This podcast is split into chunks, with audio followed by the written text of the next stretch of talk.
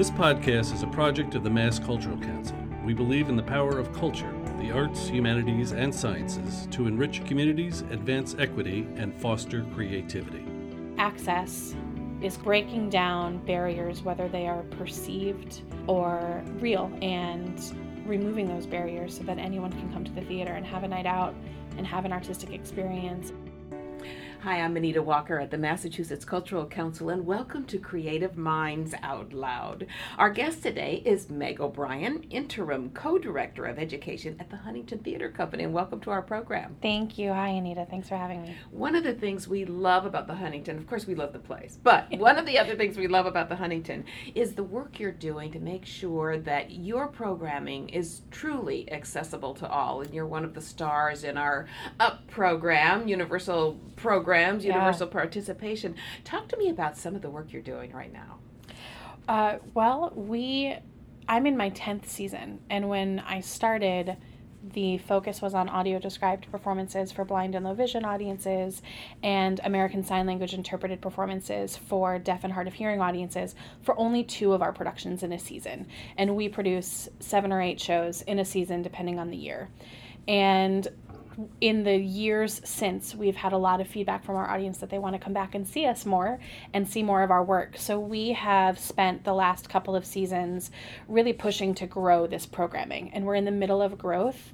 Uh, we have just um, completed a season where we had four audio described performances in a season and four ASL interpreted performances in a season, and we're going to five and five.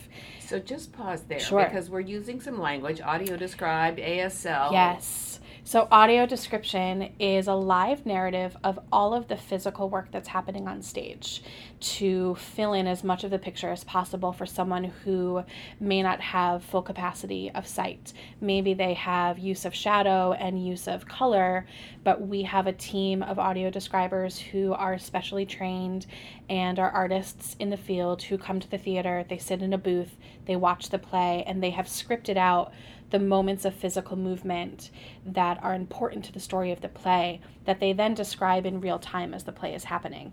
So when patrons come to the theater, they'll have one earbud in an ear that is connected to our assistive listening system and the and that earbud will have the voice of the describer filling in the physical world of the play while they have another ear out to listen to the dialogue that's happening on stage. It's remarkable so this must be i mean this has got to be a real talent. It is a real talent. telling and describing but not interrupting the dialogue. Yes it's not something that i feel i could ever walk into a theater and just do nor should anyone else. It's a really specialized important piece of work that people train for. We have a primary describer who will typically sit and narrate the whole show. There's a secondary describer who will do a pre show description. Here's where all of the emergency exits are and how to get to them. Here's what our set looks like and colors that are used and textures and here's where the couch is if we're in a living room and important details to the set that might also come into play for the story and they also talk about the characters and the actors playing those characters and some of the information uh, that they'll find in their program. We have large print programs available at every performance, and at the audio described performances, we also provide braille, braille programs. Is this a growing field? I mean, is it hard to find really um, excellent audio describers? That's a great question. I would like to think it's a growing field because I feel the demand is growing. Um, we have an amazing consultant whom I hire each year. Her name is Alice Austin. She's based in Maine, but she's been our primary consultant for as long as I've been at the Huntington and longer. So I would say at least 15 years at this point, and she helps coordinate those teams. And if she's not the primary describer, she's found um, other artists in the field who are willing and available. And she's also described at other theaters in the area as well. So she's got a good pulse on who's available and what their calendars are, and helps sort of make sure that we're not in competition with our performances with other sister theater companies. Uh, I have the same consultant on the American Sign Language end. Uh, we're always looking for interpreters, we're always looking for describers. I think they're really interesting fields of work for anyone who wants to be connected to theater, but also has a connection to these communities and wants to break down any of the barriers to patrons coming to attend theater. ASL interpreted performances, two interpreters who are hearing will stand on a platform in the front of the theater and interpret the show as it's happening. And they will play all of the characters. And so they are translating English into sign language for the patrons who can't hear what's being said and speak ASL. And so they're sort of doing the opposite, where they're filling in the language of the play while their patrons are able to see the physical world of the play. Um, and there is a deaf consultant who sort of acts like a director. So for both audio described teams and ASL teams, I view them as mini casts of the show. There's a director and then there are the actors, and it's just as creative and it's just as artistic, and they've got their own parameters on how to script and like you said, how do I narrate this movement that's happening without interrupting the dialogue? And when you do a production like Jungle Book, which we did a few seasons ago, that becomes an experience in its own right because you don't want to interrupt the music and the dialogue, but you also want to make sure that those patrons are getting all of this rich and vibrant movement and dance and interaction that's happening on stage. So they are specialized artists who are uh, superstars in my book because they're so passionate about the work as well, that they really care about the quality of work that they're giving to our audiences, which is really special. I have watched some of these ASL interpreters, and they are they're um, honestly they are as fun to watch as the play. It's almost I mean just focusing on their facial expressions and the energy and the passion and the yes. interpretation physically yes. aside from just the sign language part. Yeah. Well, facial expression is part of the grammatical world of sign language. So there's the ASL is a completely different language with its own with its own rules and its own grammar and its own structure. And for our teams to translate an entire script and play multiple characters because there's only two or three of them and then present it in front of an audience memorized blows my mind. It's it, it within a matter of weeks um, and it's the same thing with the audio description, like you said, figuring out what is important in the physical world of the play. When do I say it? How do I say it so that it's understood and not interrupt the dialogue on stage? So, access is an incredible art. But beyond that, I think I'm a hearing person, we are hearing people, and ASL is a gorgeous language. But it's so important because those patrons deserve the same experience when they come to the theater as we do. And so while I'm watching this beautiful language happen on on stage or on the side of the stage, what makes me even happier is knowing that there are 50 to 100 people or students in our audience who have now experienced a show because we've put it in their own language for them. And it's not perfect. Uh, it would, you know, the ideal is to have a deaf cast uh, do a show in ASL, and our deaf patrons can come and experience that show. There are companies in the country who do that very frequently, um, and we at the Huntington um, are starting to do things like I Was Most Alive with You, which we did in the 2015 16 season Craig Lucas wrote this gorgeous script in both English and American Sign Language, so our interpreters were on stage. And in essence, the character was being played by both a hearing actor and a deaf actor. And there were moments where the character spoke in English or signed in ASL or both, and that was all very specific and figured out in our workshops. And we had a great team of interpreters and consultants, and our producers at the Huntington and the whole team was really mindful of creating a different experience so that anyone could come to the show at any point and see the show and not have to self identify or buy a ticket in a special section. Um, so I'm really excited to see where accessibility goes as we continue to have conversations about how to best integrate accessibility into a performance model or performance schedule. What would you say to a theater company that might be listening and saying, you know, we can't afford all these mm. extras. Mm. You know, it's all we can, you know, we just barely make ends meet just presenting a typical show, and maybe we'll have an interpretation on one, but honestly, how, how could how could we ever put the kind of resources in, that would be necessary to do this on a regular basis? What's why do you do it? Well, that's a great question. The Huntington has has been committed to accessible theater for decades.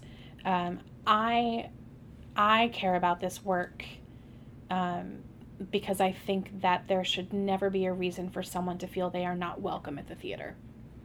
And that can that can look a, a lot of different ways. Maybe they feel they're not welcome because the ticket price is too high, or they feel they're not welcome because they can't understand the language that's happening on stage, or they can't see what's happening. And I uh, found a home in the theater that I think everyone can find as long as they feel like they're welcome to go the first time and see what it's all about. And so access is called that for that very reason. We're we're breaking down barriers, whether they are perceived or um, real, economic, socioeconomic, um, or related to whatever we may be dealing with physically, and removing those barriers so that anyone can come to the theater and have a night out and have an artistic experience and connect with other people and experience that art and that message and that story. Uh, the the answer to the question about funding is just start asking for the money and start applying for grants and get letters from the community if there's someone that you know who is hard of hearing and knows American Sign Language, get them to write a letter of support. I would love for this company to provide ASL because um, we are constantly looking for new grants and new donors and new opportunities um, because it's so important. But I'm lucky that the Huntington has also committed to this growth. Um, so we have to find the money because we're committed to it. So on some level, it's everything costs money, but once the institution has made a commitment, then you have no choice but to find the money and make the thing happen. And of course, there are circumstances all of the time that may change that plan. Um, but we had enough of a community um, demand and support to grow the programming that it was something the Huntington um, felt was important enough to continue to expand. And once you make the commitment and mm. once it becomes baked in yeah. and part of what you do and becomes predictable and the audiences know yes. that you they can find yes find it when they come as opposed to well only on this certain show on this one time and I can't Yeah. come that day and I don't know if they're going to do it or not. right And so you have actually seen the audience grow as a result. we've seen the audience grow um, we're still doing one performance and a student matinee performance for students in the area. Um, i would love to be able to do more. I'm excited about being able to share a whole season on one or two nights in the year and sort of build up these nights out at the Huntington. And we see a lot of repeat patrons. They've become friends of mine over the years. I've even become friends with their guide dogs because they all come to the theater and greet me and each other. Um, and so being able to see a community of people come together and just have a night out at the theater, regardless of how they got to the theater or why they're at the theater, is really exciting to me. And I think extends and um, applies to just any night at the theater. I love the energy in the lobby at the at the half hour. I'm not on our house management staff. Um, so, uh, but our house managers and our front of house staff are also really excited by that energy. I think there's a community that happens in that half hour that you can't find anywhere else.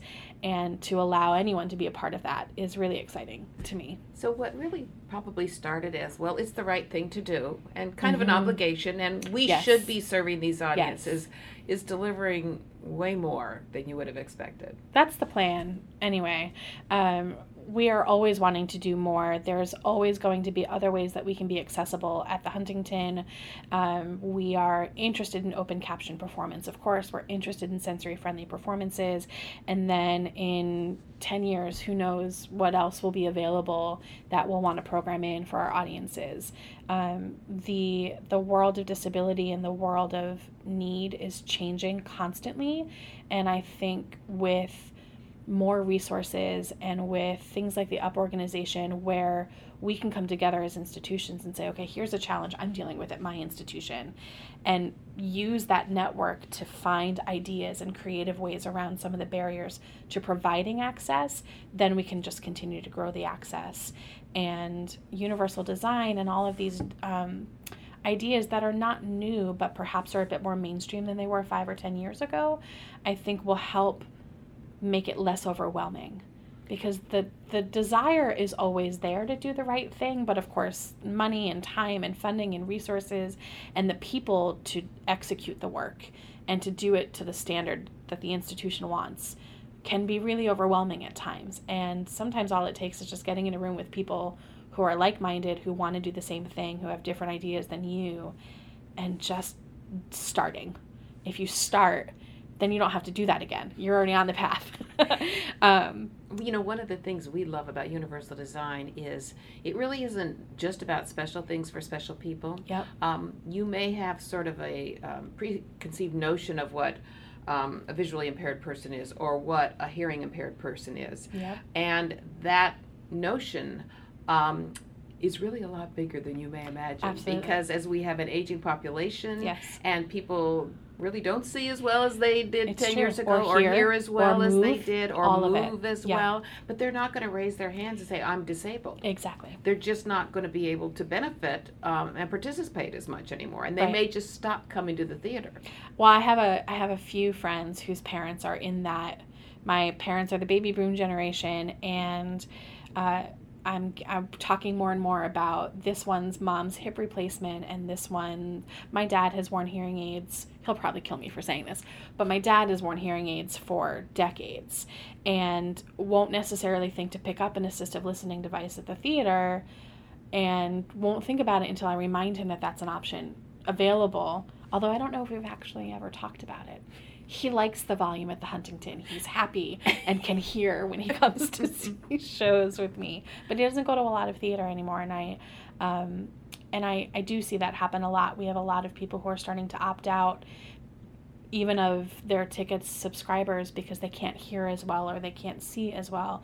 And so hopefully conversations that they've had with me or with our box office and our ticketing services reps um, reminds them that there are still ways to come and enjoy the theater and that we will always do our best to work with what what you need um, as best as we're able to. And we'll be able to even more once all of the construction and the renovations and all of that um, ends in who knows when in a few years in a few seasons so. Well that'll be a story for another creative yeah Minds. absolutely. But your work in access is truly exemplary and i want to thank you meg o'brien another one of our creative minds out loud. Thanks so much for having me. This was great. To learn more about this episode and to subscribe, visit creativemindsoutloud.org.